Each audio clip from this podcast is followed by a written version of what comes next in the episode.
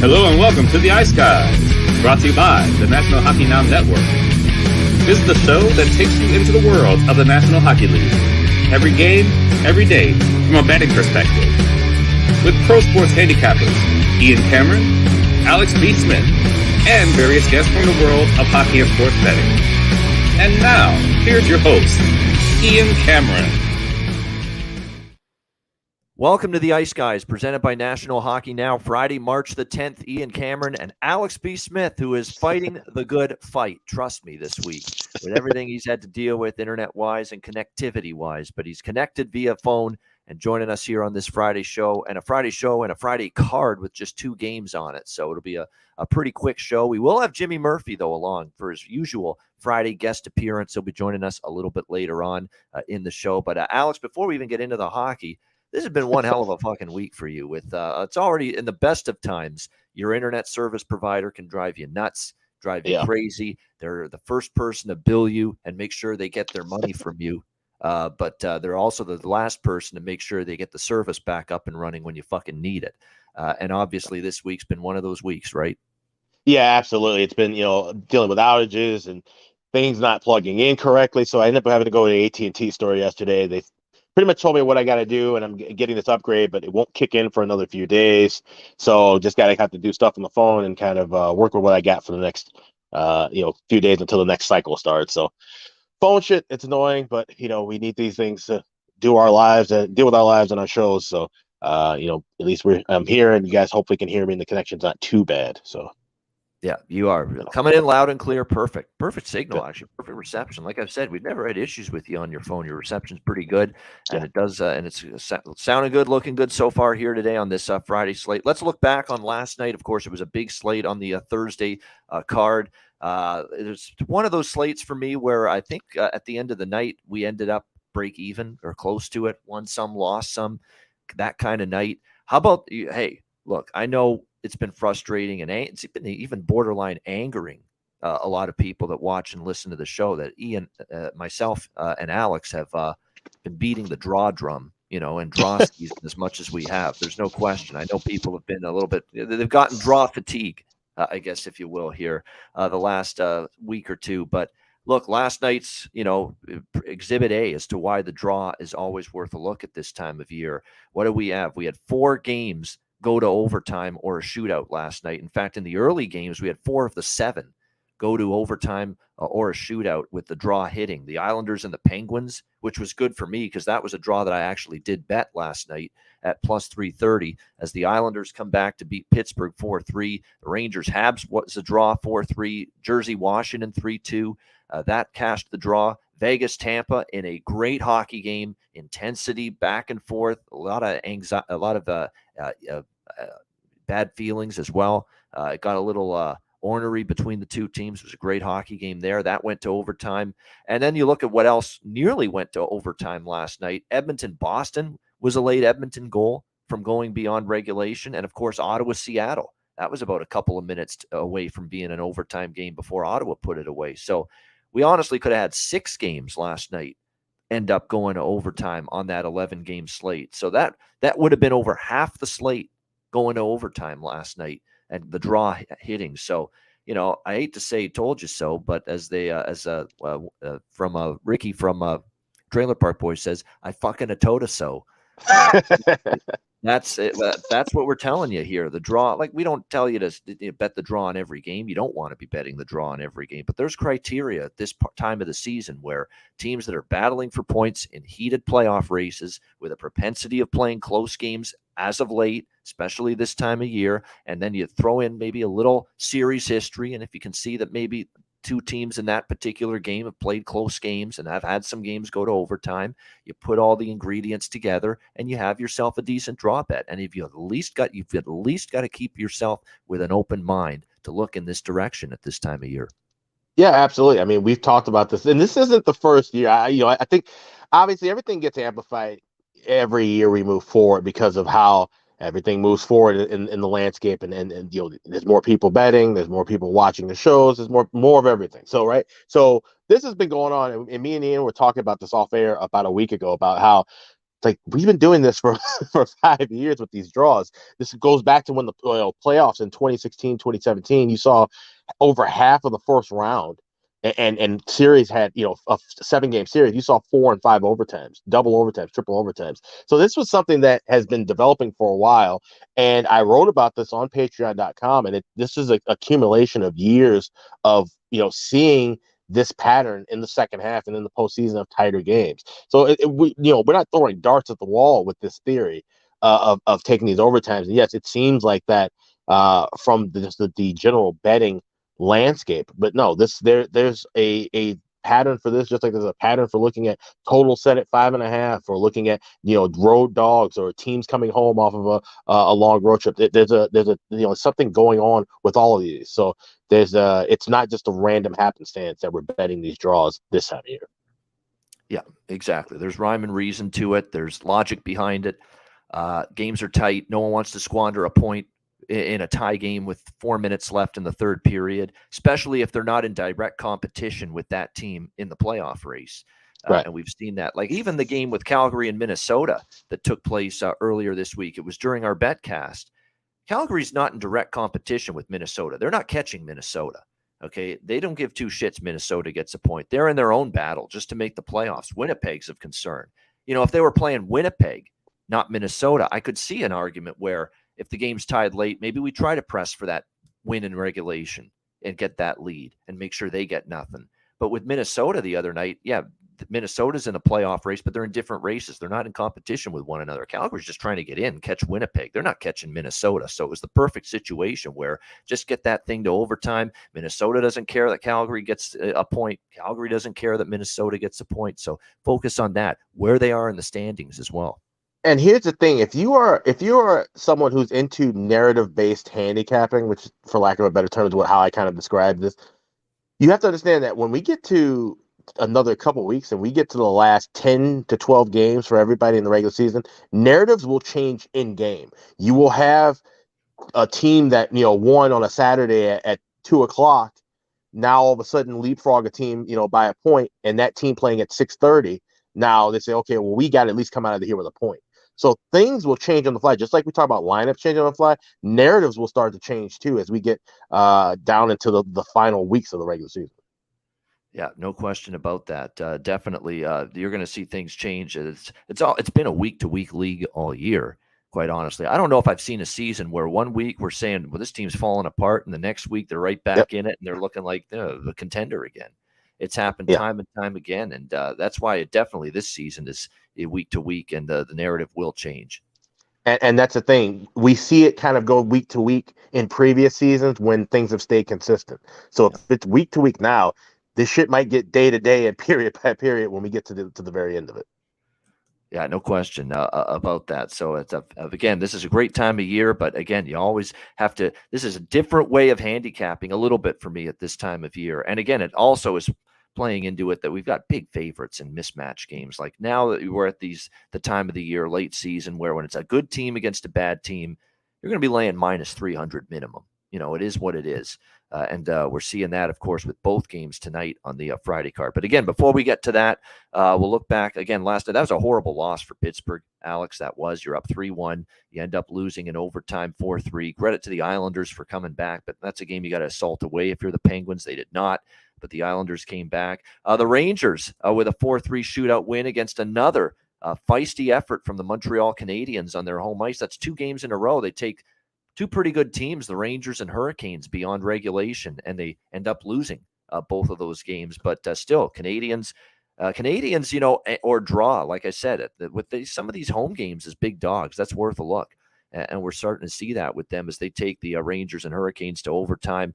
Patrick Kane, his first goal uh, with the uh, New York Rangers last night on the power play. Lafreniere gets a power play goal, so that power play slowly starting to come together, and it had to happen at some point, right? There's just too much quote unquote God given talent, right, on yeah. the hockey ice to put on that Rangers power play. At some point, uh, you knew they were going to get that uh, power play going. They connect for two power play goals last night in the victory over Montreal. They had a little bit of time finally to get some practices in. I'm sure that helped form a little bit better chemistry, especially with the man advantage. But to me, when you can line up uh, Mika Zibanejad, Chris Kreider, Vladimir Tarasenko, uh, Lafreniere, uh, Trocheck, Panarin, Kane.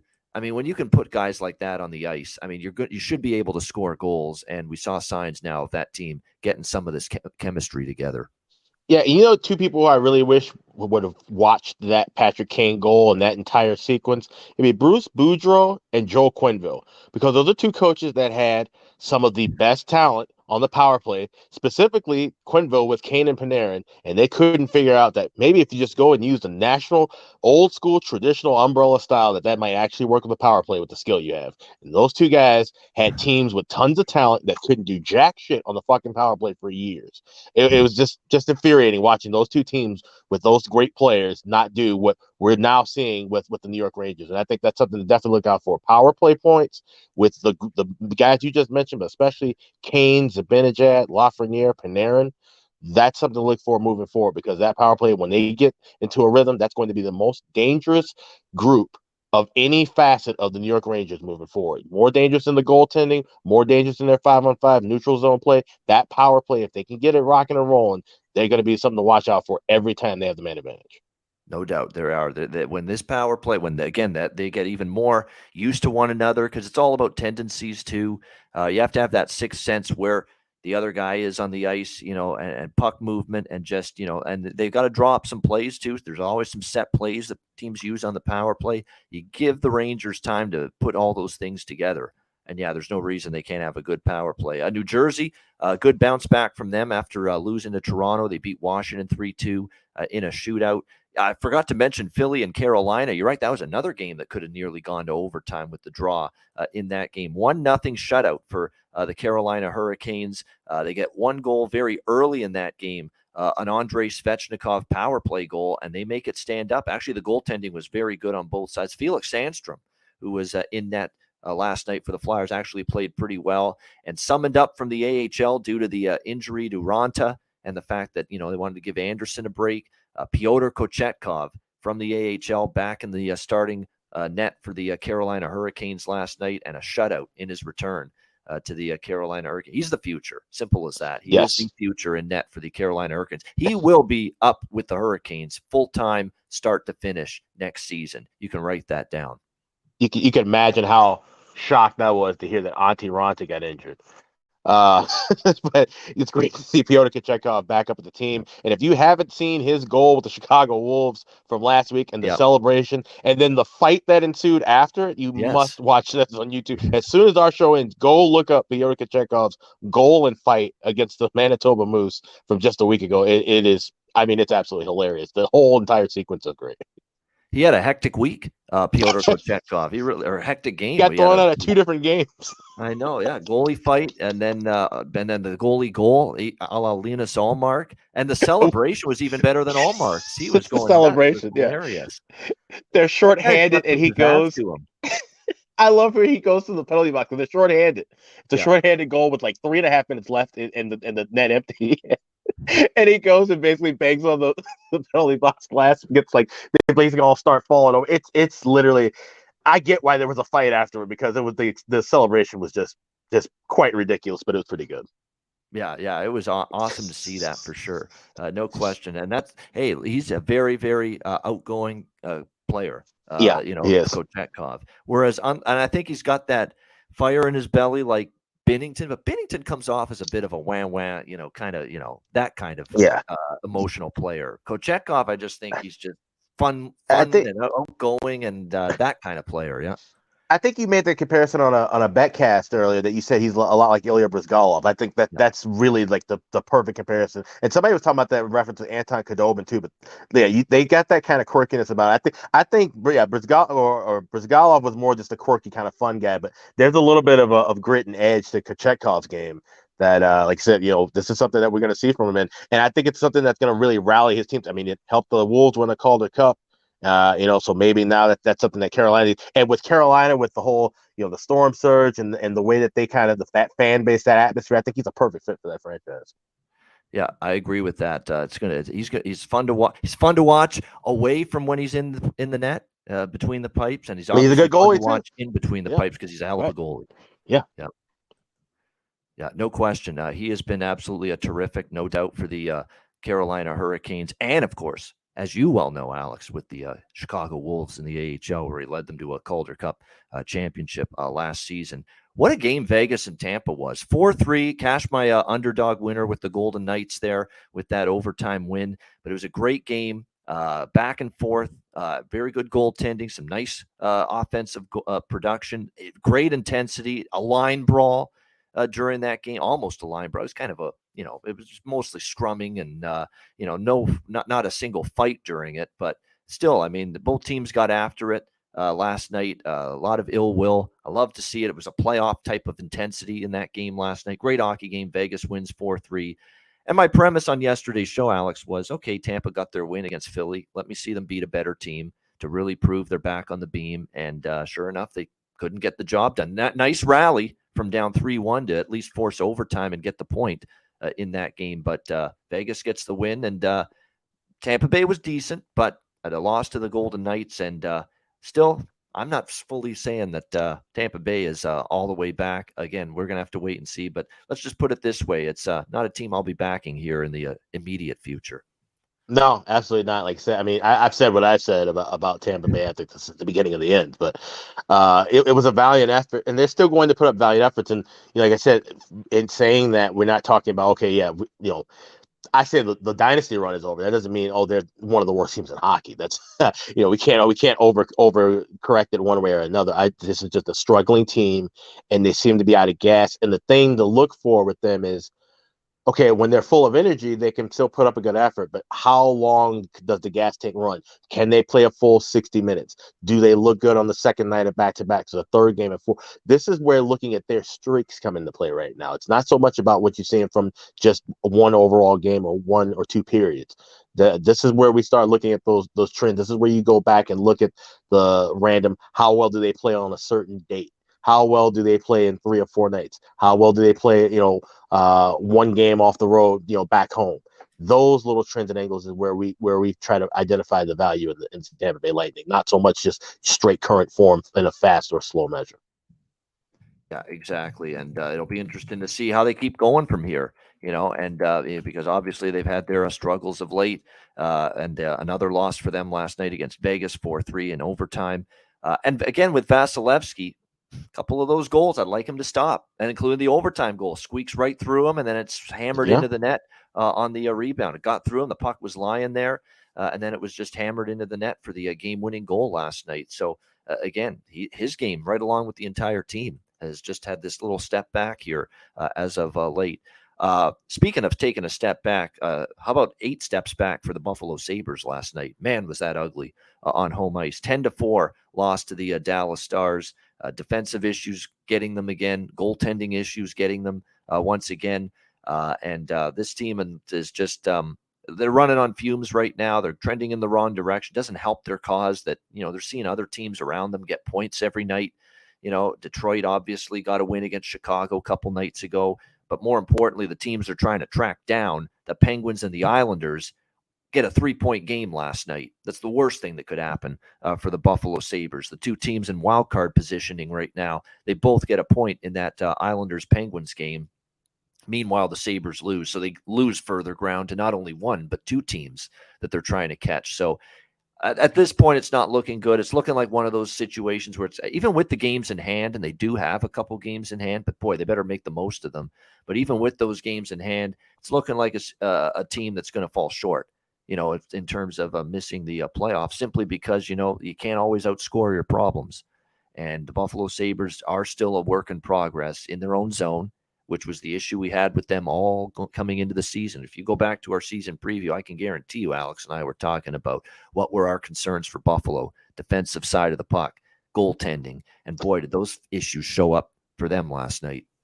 I, I just, it's just fascinating. Like I, I we watched these games all the time, all of us, all of you in the chat, us in the show, and we talked about this and we said the whole time from October on, well, Buffalo's great, but they need to get goaltending. Buffalo's offense looks amazing, but if they can only have some goaltending, you know, to help them carry a float, the blue line could play a little bit better. We, we saw this the whole time. Clearly, no one in the front office saw that. enough to where they say, hey, let's address the situation and maybe improve the blue line, maybe actually get a, a decent goalie who can keep us afloat. They didn't do that, and now this is where they are. And I think everyone who watched that game last night, if you're a Letterkenny fan, you said to yourself, that's a Texas size 10 4, because that's exactly what it was. And this is a Dallas Stars team that, once again, we talked about when the offense shows up, this team is as dangerous as anybody in the league. They put up 10 goals and they put it up with ease last night. And, and that's how dangerous Dallas is because they can get into the trench wars and, and battle you to a 3 2 overtime game they can go deep into into into battles, but they can also blow you out, and that's what makes them a team to look out for once it becomes playoff time. Yeah, exactly. And Dallas is Dallas is one of those t- uh, teams right now where you know th- their best game can beat anybody, but we also have these games where they've lost to your Vancouver's and your Dallas and your Chicago's. Uh, so you know they've had those inconsistencies as well. Uh, but when they're playing at their best, you know, and the, and Oettinger's on his game, that that's a team that can beat anybody, win any series, especially when you're seeing, you know, some kinks chinks in the armor at times with mm-hmm. Vegas mm-hmm. this year. Colorado all of a sudden, and we'll get to them in a second. They've kind of hit the uh, gone backward in four, their last four or five games. Uh, in fact, we'll go to them right now because I don't want to talk San Jose St. Louis. That game pissed me off. I had the best bet on San Jose, and uh, I just took them because I didn't think St. Louis should be favored by that. But sure enough, they, I, I, was very disappointed in Kahkonen. What else is new? He didn't play that great. Uh, St. Louis won that game 4 2. But that game with LA and Colorado, 5 2 Kings. I mean, that was a, first of all, it's a great win for the Kings. Second of all, Korpisalo, immense. Korpisalo, uh, I, I'm, I'm at the point now where I'm ready to say he's more than a, he's a, he's a very good goalie. Joonas Korpisalo. And I never thought that about him earlier going into this season, but he played better and better as the season went on for Columbus. He's now playing with a better defense in front of him. And he's I think he's going to thrive here because again, he's not going to face the grade A chances and the shot volume every night that he's going to see in Columbus. He played great last night. LA was very opportunistic on their chances. Don't look don't let Gabe Vilardi get going again. He scored mm-hmm. last night. He's starting to heat up again after he had that red hot start, fell off a bit. He's back on the beam. Kopitar was great. Kempe was awesome again. Uh, Gavrikov has been a, such a huge improve on their defensive minded play in their own end. He's a shot blocker, supreme as well. I mean, there's a lot of get excited if you're the LA Kings and you're a fan right now. I'm liking what I'm seeing from them. That was a big win. And then conversely, on the flip side, you know, Colorado looked like they were revving up into Stanley Cup form coming out of the All Star break. But what have we seen since then? New Jersey goes in there, puts seven on the board. They get blown out by Dallas. Uh, they blow a game against Seattle and lose in overtime. They hammer San Jose, big deal, and then they fall right back here against LA, five two. So Colorado now not playing up to snuff here in the last four or yeah. five games. Yeah, and, and this is a game that it annoyed me a little bit. I had to draw on this when it didn't come home, but the reason I, I liked the draw here was because I thought these were just two teams that were going to be in good form playing kind of playoff styled hockey. And it was a, a close battle at, at, times. We saw that kind of back and forth intensity, but he said it's just something, you know, uh, it seems like LA is just a, a, level higher than Colorado right now. And uh, like I said, if you're a Kings fan, this is really a time to be excited because now with a, a rejuvenated Korpisalo, who you know he's obviously you know the injury issues that he had been dealing with, Columbus seem to be uh, behind him at the moment.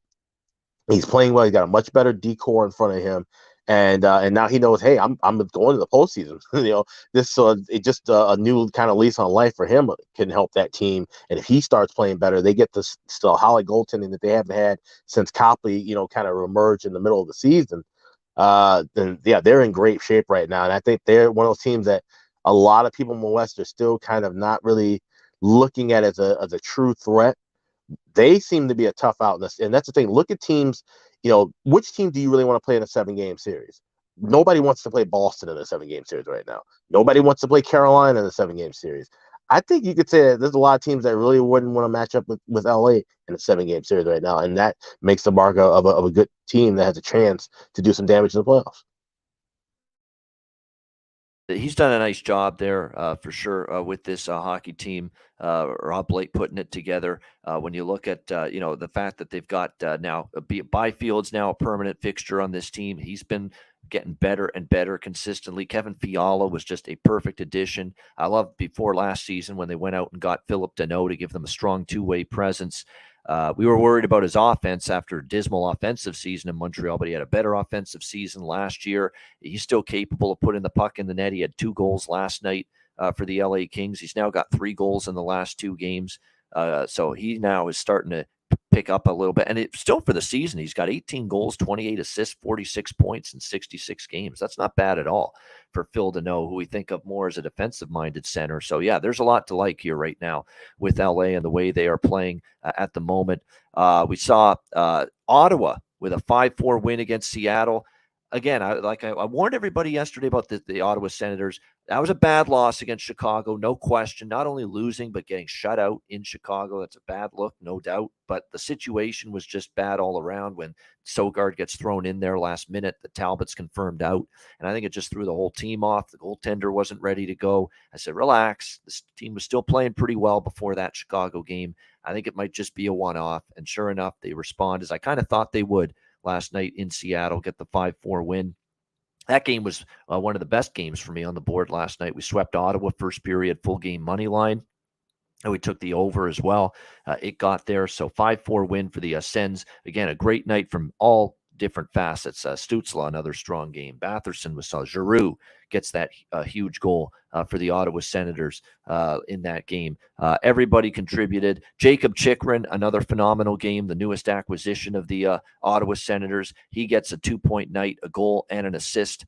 for the Ottawa Senators last night, the cat DeBrincat, a little fortuitous, but hey, you'll take it with the game-winning goal last night for the uh, Sens. 5 4 comeback. Or, well, they were up 3 nothing. They jumped on Seattle. Seattle came back, uh, took a 4 3 lead, and then Ottawa answers for two goals in the third to win that game. Very exciting, entertaining hockey game with the Sens and the Kraken, and a nice bounce back for Ottawa. You know, it's interesting uh, looking back at that Sens Hawks game, and I, I kind of, you know, kicked myself because I'm like, man, I should have had a little bit on Chicago. And one of the things that I'll be looking for with playoff teams and like I said, I do a lot of little different notes once team once we get into the postseason that I don't do in the regular season. One of them will be looking at what like t- I talk about teams playing day games and night games, but also looking at time slottage. That game against Ottawa in Chicago was a nine o'clock internal start time for the for the Sens. That's awfully late, and that's something that you know in the middle of a of a of a year and in a road trip, those little things, that we talk about just hockey players being creatures of habit. Some of those things can lead to just sloppy starts or just overall bad play. I want to see how that affects teams. And obviously, it doesn't necessarily mean Ottawa because they may not be a playoff team, but I want to see because we're going to have these spots where central teams have to play these late starts to accommodate TV time or teams who don't normally play during the day throughout the season get a day game for for television purposes for you know to slot in, in different things or or because uh, you know series ended early they have to move the time or different things around. I want to make some notes of that to see if that's something just to add to handicapping of course it's not going to be a you know a one trend to, to run with a play but those are little things to kind of maybe look for and, and when you see those kind of odd time spots in the regular season thrown in maybe it's worth betting on a little bit if, if other things line up with the handicap.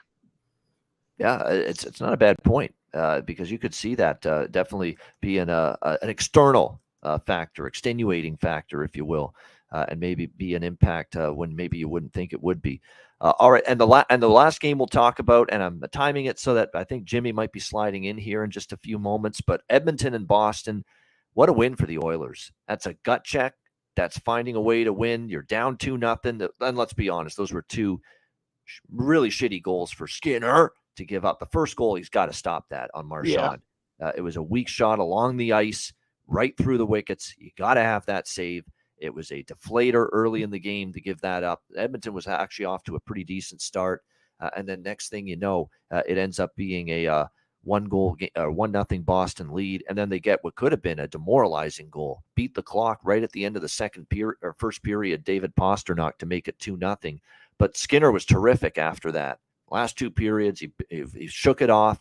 Those two shaky goals had a great performance in the last 40 minutes. Uh, everybody came, uh, came, and everybody contributed for Edmonton. What was really impressive, more most of all about that 3 2 win, is this wasn't uh, the McDavid Draisaitl show last night in this comeback win over the best team in the NHL.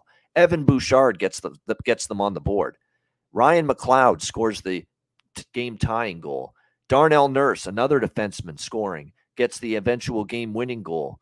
Uh, between between McDavid and Draisaitl, the two of them had one point combined last night, and it was a Draisaitl assist. Zero points from McDavid in that game, none.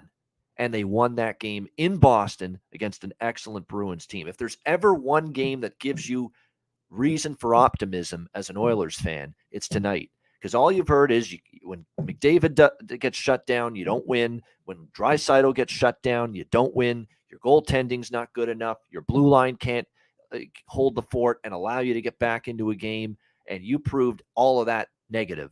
All of that was wrong last night in that win against Boston. And that's the kind of win where it opens my eyes and says, this is the kind of Edmonton that's dangerous uh, in the Stanley Cup playoffs. When Skinner plays like that, when they're getting the depth forwards, stepping up and producing offensively, taking that burden off the shoulders of McDavid and Draisaitl, which they did last night. The defenseman chipping in. Bouchard has really played well since Barrie got moved out, uh, taking over that number one power play.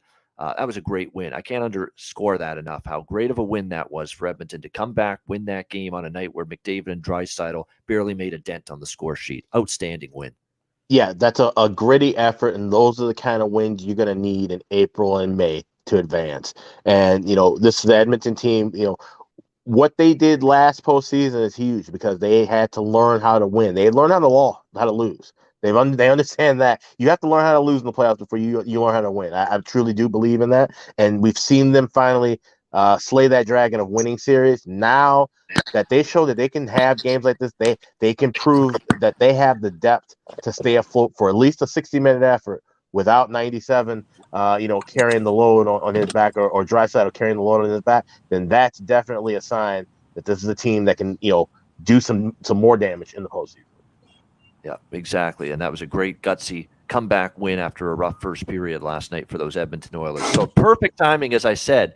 That's why we kept the Oilers Bruins game to the last one on the recap because I knew Jimmy would be uh, sliding on in and joining us, and he's with us now. Jimmy, uh, that Oilers Bruins game, great game, playoff intensity, and quite the statement for the Oilers. We were saying it. Draisaitl and McDavid had combined one point. It was a Draisaitl assist. Zip for McDavid. And the fact they came back and beat the Bruins on the road last night, I don't know. That's that gives me huge, huge optimism if I'm an Oiler fan.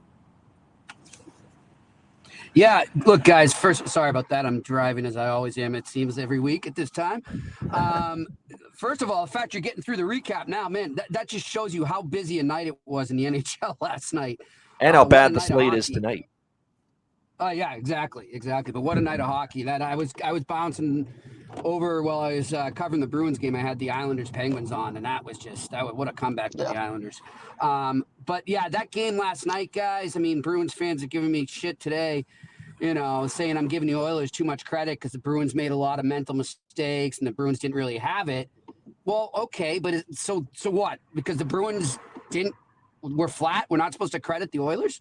I think that's like I hate when people say that. It's like, okay, well they took advantage of a flat team. That's what good teams do. Yeah, and right. the Oilers did that, and and it was just look. You could kind of tell as it went on, guys. Um, I thought the Bruins showed that maybe they they needed a little more uh, another gear. I thought they would have come out a lot more pumped up in the beginning of the second period after getting that last second goal from Pasta and they didn't. And the Oilers seized on that, and they could sense it. And they were like sharks circling the water, and they pounced. And I give them a ton of credit, and I agree with everything you guys were just saying right now. If if you hadn't believed in the Oilers before, and you kind of thought, oh well, there's just a McDavid Draisaitl show, and they don't have goaltending and whatever. Well, you need to start watching this team more if that's how you feel, because this is a gritty team. They got bigger at the deadline. They got better at the deadline. Ekholm, I think, could go down as a top five pick at the deadline. Uh, and Stuart Skinner is playing out of his mind. I love he, he's playing ballsy, man. He kept them in that game. He gave them a chance to win, and they took it. Uh, the the Oilers, to me, right now, I'm going to say it right now. They are the team to beat in the West for me. Wow, and you know what? That's that's a fair argument because yeah. what team looks like the team to beat in the West right now? Because they've all had these little it's you know kids. Yeah. Yeah, I just think with the you know the balance they have now and and, and sort of the the identity they're forming now that they can play different types of games. It's not always going to be that run and gun offensive show. You know, they can grind it down. And, you know, if you look at McDavid last night, too, guys, I, I know he's off the score sheet. And I think one of the main reasons he was off that score sheet, he looked like he was playing more like Patrice Bergeron than Connor McDavid last night. He, he really dedicated himself in the defensive side of the game. So I'm very impressed with that Oilers team for a guy that gets criticized, he's got to work on his defensive game. That's been the criticism for years about Connor uh, McDavid, yeah. uh, for sure. And uh, I agree. I thought it, oh, his play away from the puck, his uh, responsibility, attention to detail, back pressure up the ice to break up plays. He did that a couple yeah. of times last night. Yep, definitely. He was driving Pasta nuts. Yep. I thought he really got under Pasta skin too. I don't think I don't think a Pastrnak or maybe any of the Bruins kind of expected wait a minute, this guy's actually playing D. He's uh he's grinding us down. Like, so yeah. Who's this he, guy he checking me here? This yeah, 97. yeah. This is Connor yeah. David. What? And so, and that's it's thing like that, things like that bring him to that next level. You know, you obviously he's yep. he's one of the, the, the, best players in the world, but what separates him and puts him in that Crosby category as opposed to that Patrick Kane, Alex Ovechkin category is that if he can start playing more defensively and get a little bit more physical, uh, and, and Ovechkin eventually did that as well too. Like we saw it later on, the physicality and, and the defensive responsibility came, you know, over time. And, and when once he started doing that, he won a cup. So maybe that's something yep. we see more from McDavid. You know, for sure, guys. I I was very impressed. I think, hey, looking way ahead, but that would be one hell of a series if those two teams met. Yeah, it sure would be. Uh, and we go from thinking about what that might be, one hell of a Stanley Cup final series with the uh, Oilers and the Bruins, to uh, Chicago and Florida, the first game. the toilet bowl. Tonight. Uh, in an NHL regular season snooze fest. Well, actually, for Florida, it's a very important game. They need the uh, two points. Yeah. They're minus They're 450 home favorites here, six and a half the total uh, in this one. This is just prop game for me all the way. I want nothing to do with the side. I I would actually, you know, if anything, you know, Florida. One thing is not always easy for them. Maybe consider, you know, a look toward the draw uh, in a game like this. It just may not be uh, very easy uh, necessarily. Uh, Florida doesn't make it easy on themselves, but I'm staying off this game side in total. That's just a lean. I am going to look at props, and I think in a game like this, one thing we know about Chicago, they can give up a lot of shots. We saw it against Ottawa, even though they shut out Ottawa. Man, they pelted Alex Stalock that game with mm. uh, shots on goal, and he was busy throughout that entire hockey game. So this is a saves prop I like on Mrazek tonight. Uh, now that he's been confirmed in net, I think that's the best way to bet it. Actually, don't worry about Florida winning the game, or don't worry about Florida scoring, which actually has been an issue for them. You know, while they've had some of these games where shots have been there, the puck hasn't been going in as frequently, and the volume of goals hasn't been as much as you would think for what they are producing in terms of shots. So I think if you look at Peter Mrazek, this is kind of a way of betting on Florida, honestly. You know, I think he's going to face a lot of rubber, 34 and a half saves, minus 106 at FanDuel. I think you can go in that direction with the uh, over saves on Mrazek tonight uh, in this game. I like a handful of Florida shots on goal props tonight. Bennett, Ekblad, Tkachuk, uh, Montour. Uh, all of those, I think, are worth a look here in terms of uh, over shots on goal tonight uh, in this game. Uh, Sam Bennett, especially since he's come back, he's been shooting the puck a lot. So that's a good one, in my opinion. It's a good Florida shots on goal prop game. Simple as that. I think that's the better way to bet this uh, bas- uh, not basketball. I'm watching basketball. basketball. better way to bet this hockey game here is definitely Florida shots on goal props. I've mentioned a bunch of them that I like there. Uh, tonight, and also Peter Mrazek over saves. That's pretty much it. I'm going to stick to that for uh, uh, for looks tonight in this game. Nothing on the side, yeah. nothing on the total. Like I said, if I had to bet something here, just a small little shot in the dark on the draw, but uh, I'm also not convinced Chicago is going to keep Florida at arm's length. What do you think here, uh, Alex, with uh, Blackhawks Panthers? Yeah, basketball is a common Freudian slip during the month of March, so no worries for that. But uh, but uh, this game, if, if you want my deep down, honest to goodness opinion on what to do with this game, I'd say don't bet this game if you're gonna lay 450 with the Florida Panthers, like I'll give you my Venmo and I give you 30 minutes of advice over this phone. That'll probably be a better use of that money than betting on the Florida Panthers, even at home, even against a shitty Hawks team. This is a team you cannot trust, even laying a dollar eighty, dollar ninety most nights, and this is an astronomically high price. And Ian, I, I get what you're saying too about looking at shot props and stacking things, but I would be worried about that because we just saw the same thing where it looked good on paper with Ottawa against Chicago, and all those guys were ice cold and they did nothing. Now, Florida will get shots off on goal, and if they do start scoring left and right, I worry about will Mrazek stay in the whole game. So even looking at his over saves prop, he ends up giving up five early. He's only you know made twelve saves, and then he gets pulled. Shit. Well, there you go. Now you lost that. So I, there's nothing I like about this game whatsoever. It's a complete pass for me. Yeah, that's the biggest fear, right? Fear. Like I'm hoping Mrazek's good enough where it's not, you know, 18 shots faced in the first period and they're down three nothing. Hopefully, at least one nothing, he'll still be in the game, uh, and uh, so that's what you're hoping for. You're always running a risk for sure when you're talking about uh, goalie save props. That the, the guy over saves, you know, he's if he's really bad, he's going to get pulled and he won't be around long enough to see it go over that number. Uh, what do you think here, Jimmy? Blackhawks Panthers. Yeah, I'm taking Alex's advice. Total pass. It's a tricky game all around because uh, again, when I when you look at the Florida Panthers uh, here, it's we it's odd how they just you know they, they haven't won games necessarily very comfortably, very easily. Two to one with Vegas last night. They lose to Nashville at home, two to one. I mean, this Panthers team here has scored uh, just in their last five games. I'm counting up the numbers here: six, ten, uh, just 12 goals in their last uh, in their last five games. So they're barely averaging more than two goals per game, you know, during that uh, span. So uh, definitely, this is definitely more of a prop game for me here with Blackhawks Panthers. All right, the second game of this uh, Friday uh, card: Anaheim Ducks, Calgary Flames. we've got Calgary minus 400, home favorite, six the total in this one. definitely, you look at this matchup here with the with the Ducks and the Flames. You've got obviously a situation where Calgary should win. They need the points, and look, they're starting to put some things together slowly but surely. I don't want to say they're they're playing great hockey because they're not there yet, but you know we have seen at least a little step in improvement from them uh, in some of these uh, recent games. That was a gutsy win against Minnesota. Uh, to find a way uh, to beat the Wild in a shootout in that game was, I think, Jacob Markstrom's best game of the season that night uh, against the uh, Minnesota Wild. They rallied to beat Dallas 5 4 before that. So they got two wins in a row under their belt going into this game, returning home from that two game road trip. Should feel a little bit better. And look, with Winnipeg suddenly sputtering, they're only four points back of the Winnipeg Jets for that second wild card spot. So this is doable for the Calgary Flames that they could still make this push for the uh, playoffs. And if it, if they're going to keep it up and make that push, they got to they got to put two points on the board tonight. Simple as that. But we know it's not always simple as that when it comes to the Calgary Flames uh, this season. So I don't, I don't want to lay the minus 400 here. It is going to be uh, Markstrom and Gibson, uh, the two goaltenders for their respective teams in this game. Bobrovsky, by the way, in net for Florida. Gibson and Markstrom in this game.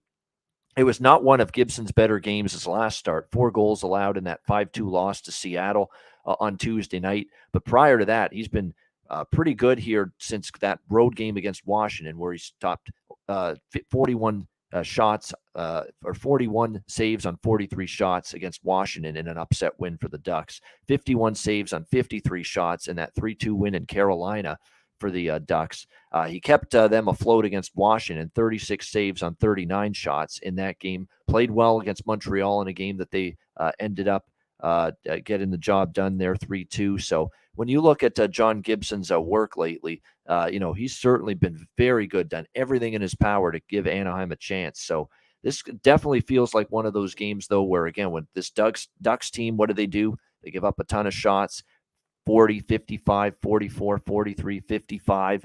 Uh, they had one where they gave up 26 to Chicago. But again, the Blackhawks sometimes struggle to generate shots. 39 to Washington, uh, 28 to Montreal. Again, a little bit of a lesser team. 30 to Seattle, 34 to Vancouver in their last game. And here's Calgary. We know that sometimes when they're playing these uh, bottom feeder teams, they can rack up the shots on goal, but they just don't always have the finish and the goal production to go with it.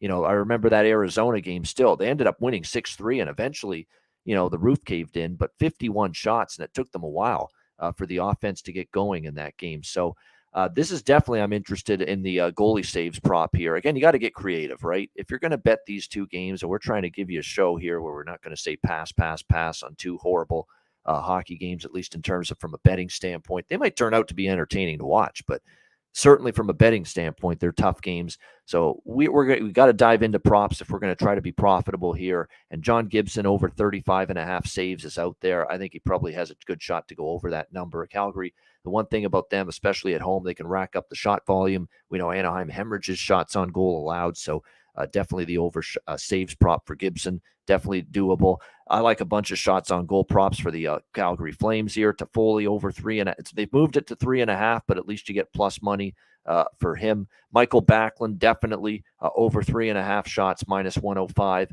We've talked about him repeatedly. And I like Blake Coleman again, too, over two and a half shots, minus 140. Again, Blake Coleman has definitely been noticeable in recent games, been all over the ice, getting chances, getting opportunities. So the Blake Coleman over two and a half shots on goal prop uh, is worth a look. Oh, I forgot one on the uh, Florida game in terms of a prop. Yes, and Jay Stone Nine brought it up. Yes, I'm on the Eetu Cool Mint Luostarinen train again in that game. I'm not going crazy with the Florida points and goal props because you're always worried about you know whether they're uh, able to fin their finishing ability and just general goal scoring as a team hasn't been great lately. But I do like a little bit at plus 300 him to score a goal. Uh, Eetu Cool Mint Luostarinen for the Panthers, but especially the point prop, which is only minus 120 at DraftKings. Uh, he has been very, very good lately. I think he's got points in five of his last seven games for the uh, Florida Panthers, and he's playing on the top line. So, uh, yes, I am on the point prop there for Luostarinen in that game. This one, it's Gibson over saves and mostly shots on goal props with the uh, Calgary Flames. And like guys, especially with Calgary, when you know they are a team that can easily have 40 shots on goal and yet only have one or two goals to show for it. That's why maybe in a game like this, Gibson's propensity, especially on the road, to stand on his head, which he's done lately. Just ask Washington and Carolina uh, in their last road trip. Uh, this way, you don't have to worry about Calgary putting the puck in the net if you just target Gibson saves and the and the shots on goal props for the Calgary Flames. Uh, what do you think here, Alex? Ducks, Flames. Yeah, Gibson uh, over saves makes a lot of sense here. That's something I probably will add to my card. And uh, like I said, people were in the chat were talking about you know Gibson or Mrazek. If you had to pick one, I'd definitely say Gibson because I just feel like even if Gibson gets pelted and gives up a bunch of goals, he's not going to get pulled as easily as potentially uh, Mrazek might. So in saying that that's something the way I look, but I also like this first period over one and a half. I laid a dollar forty. Anaheim has cashed four straight to the first period over. Calgary had actually been on a hot run to the over, and then they'd gone under in the last four. But we know how Markstrom, he's always live uh, as, as a goalie to bet on in the first period because he has those issues where he's just not ready right away and has given up some of the first few shots for goals. So uh, between that and Gibson not really playing just that well overall, I like this first period over one and a half.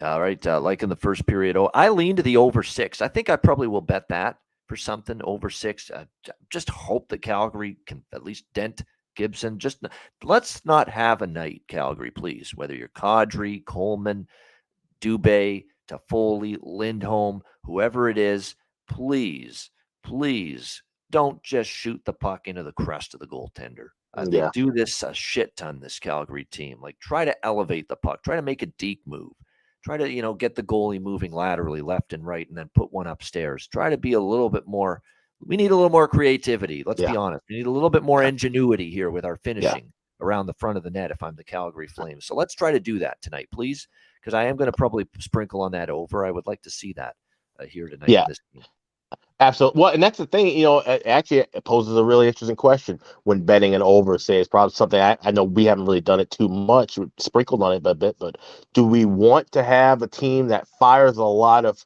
shots that aren't quality? We want more quantity, obviously, because we're going over. Or do we want the team that at least tries to be a bit more creative because it opens up more shot chances? So is that you know that's something we have to kind of maybe it's probably something we all need to maybe sit and identify and look at when looking at these props eh, these save props, uh, looking at the opponent. Okay, well they fire a bunch of shots and they aren't anything good. That's that's great because now that goalie has a better chance of making those saves. But if they're a more creative team, yeah, they fire off 35 shots, but they're going to get these open looks and these two on ones. They're probably going to score. So those are those are things we have to identify. And and the fact that Calgary is a team that they don't always give you the quality to go with the quantity means it's worth looking at an over saves prop. Yeah, exactly. And I think definitely we can uh, see uh, that. Another thing that's gravitated me more and more toward, and especially because the total six, six and a half, I may not bet it, but it's six, you know, over six minus 120 uh, at a lot of uh, sports books right now, this Anaheim Calgary over. And it's trended over in Calgary, 6 2 in the last meet. There was one game where it was 3 2, but other than that, we've seen 6 2, 6 4, 6 1. Uh, we have seen definitely uh, overs trending in Calgary between uh, these two teams since uh, the la- over the last three four years. So uh, I'll add that as well. Great stuff. Again, two game card. This might be as a week a card as we've capped all season. It's not just because there's only two games, but they're two games that it's it's hard to uh, find great sides, great totals, and that hopefully the pro- I do like some of these props, so hopefully they come through. And I, I forgot one too for Chicago. Uh, Seth Jones again, like uh, the last game, I believe he stayed under, if I'm not mistaken. Uh, but still, I would look toward uh, one more time Seth Jones over shots. It's two and a half plus a hundred. If someone's going to be uh, getting involved and uh, shooting the puck for the Blackhawks, bank on Seth Jones doing that for them. So that would be something I'd come back to the well with again tonight, over two and a half at a plus price as well with uh, Seth Jones shots on goal for Chicago uh, tonight against Florida. Uh, all right, but good stuff. Thanks to everyone, of course, for joining us. Hit the like button uh, if you're watching on YouTube, and shout out to our podcast listeners. Make sure to check out patreon.com uh, slash ice guys just $10 a month uh, of course we've got uh, tons of great bonus content there power ratings totals charts goalie charts uh, daily ice guys show betting card. I forgot because the basketball was wall to wall yesterday to put up the nikita kashersky interview. That will be done today. We've got some downtime Yeah. today and we'll get that posted for all of you today for our patreon subscribers. It was a great interview. Hope you enjoy it. Great nhl talk there. All that and more. Tons of bonus content. Sign up and subscribe. Just $10 a month at patreon.com slash ice guys. Yeah, definitely check that. Like I said, the interview will be posted today. Chris Otto's chart update will be done today. I'll have my goalie rankings up sometime in the next couple of days. Obviously, it's been a little tough with the computer issue. Uh, but also check out the Ice Guy store. Three days left. 20% off everything in the store. Uh, all the different items. We got everything in stock. Check that out right now. There's only three days left for you to save. So go to iceguys.myspreadshop.com. Check that out right now. All right, great stuff. And yes, uh, you're right. Best bet, uh, as uh, in our chat says, that's pretty funny. Uh, take the night off. Uh, there you go. Best bet, take the night. Yeah, yeah, definitely. Uh, it's not the worst night to do that because we do have a huge slate tomorrow. Yeah. Uh, a huge, huge Saturday card. We have. I'm counting it up. We've got 15 games uh, in the NHL tomorrow. All but two teams in the NHL are playing tomorrow. 30 of the 32 teams uh, in action uh, on Saturday uh, in the NHL. Now, Alex won't be with us tomorrow, but he might Yeah. be in the chat during the show. Right. Uh, we will have, of course, our Saturday guest, Beachy, uh, will be joining us, Kevin Beach, player prop guru. And we also might have Kyle Bond, who was supposed to join us a few Saturdays ago, had to reschedule, uh, slated to be on with us tomorrow as well. So uh, we'll still have you covered. We'll still have a full house uh, on the uh, Ice Guys show, uh, and uh, looking forward to that tomorrow at noon Eastern and a massive 15 game Saturday NHL card. All right, we'll wrap this show up with best bets uh, right after we hear, and we'll go back to back with our two great sponsors, Gramco and Manscaped. Support for the Ice Guys is brought to you by Gramco. Whether you or your team's game is on the field, screen, racetrack, court, or the ice, Gramco is for the game. Grown by farmers who spent years developing premium hemp genetics, Gramco provides customers with consistent quality Delta 8 THC products ready for any occasion. Gramco currently offers numerous Delta 8 products, including vape cartridges, disposable vapes, pre rolls, gummies, wake and bake coffee, and more. Gramco offers an enjoyable, legal high delivered discreetly and directly to you. Gramco is also available at many American retailers as well. You can get the best Delta 8 cannabis products on the market shipped quickly and discreetly from Gramco. And if you visit www.thegramco.com, use promo code ICE Guys. you will get 20% off of every order, and any order that's on the site over $50 will be shipped free with standard shipping. So live elevated with Gramco and check out their wonderful Delta 8 products today.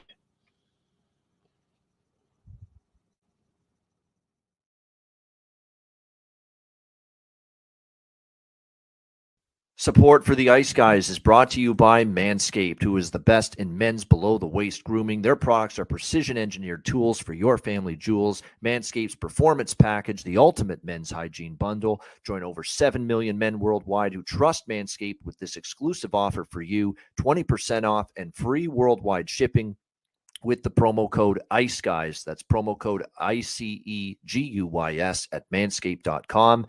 If my math is correct, it's about 14 million balls that you can preserve. The Performance Package 4.0 is the complete accessory package to take care of everything that is required. You've got, of course, the Lawnmower 4.0 takes care of your facial hair uh, and among other things. Uh, you've got, of course, the Weed Whacker. I'm approaching 40. Nose hair has become a major issue. It pisses the hell out of me. I need to take care of that shit. And the Weed Whacker can help you do that. Both of these products, waterproof, and a 4000K LED spotlight for a more precise shave. And you'll also be able to take care of those delicate areas with the ball toner, with the ball deodorant, keep you smelling good, looking good, and feeling good down in the nether regions. This complete performance package 4.0 will take care of everything for you for all you guys out there. And it's courtesy of our good friends at manscaped.com. So get 20% off and free shipping with the promo code ICE Guys at manscaped.com. That's 20% off with free shipping at manscaped.com. And use promo code ICE Guys. Unlock your confidence and always use the right tools for the job with Manscaped.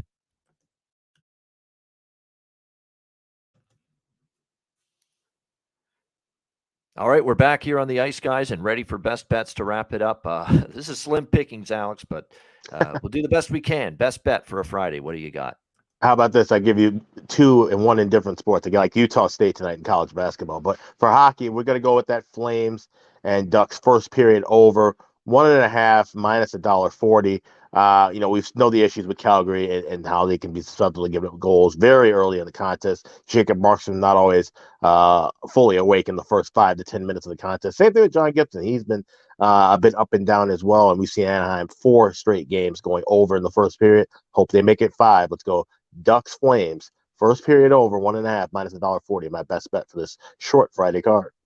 There you go. Ducks Flames over one and a half. A best bet here for uh, Alex B. Smith with his uh, with this uh, card. My best bet, he's gone over a shot. It's a shot prop. It's, it is what it is. It's a very short slate, but he's gone over in every game since he's been back from his recent injury absence. And if you actually look back before that, he also went over his shots prop, I believe, in the games before he was uh, out for three for five six games there.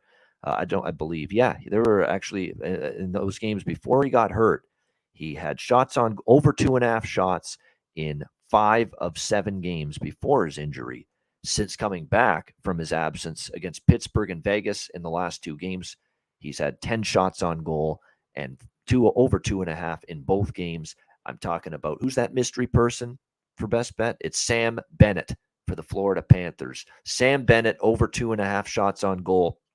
We're going to go with that for best bet uh, here tonight uh, in this on this Friday card. Sam Bennett, Florida Panthers over two and a half shots on goal, minus 140. Uh, that is going to be my best bet for this Friday uh, NHL card. All right, that'll wrap up this edition of the Ice Guys. Thanks to everyone for joining us. Hit the like button uh, on the way out. We appreciate it very much. And a reminder the Ice Guys is live seven days a week, Monday to Friday, 2 p.m. Eastern, Saturday and Sunday, noon Eastern. If you can't watch the show live, download the Ice Guys podcast in audio form on all major podcast platforms Google Podcasts, Apple Podcasts, Spotify, Stitcher, iHeartRadio, Amazon Music, and more. Download the Ice Guys podcast when you can't watch the show live. And our Betcast, yes, one last time before we wrap up, should mention that next Tuesday, Make sure you join us next Tuesday, March 14th, our next Ice Guys live betcast, 7 p.m. Eastern, live betting, commentary, me, Alex, all of our guests, uh, drinking encouraged, DM at Bobano on Twitter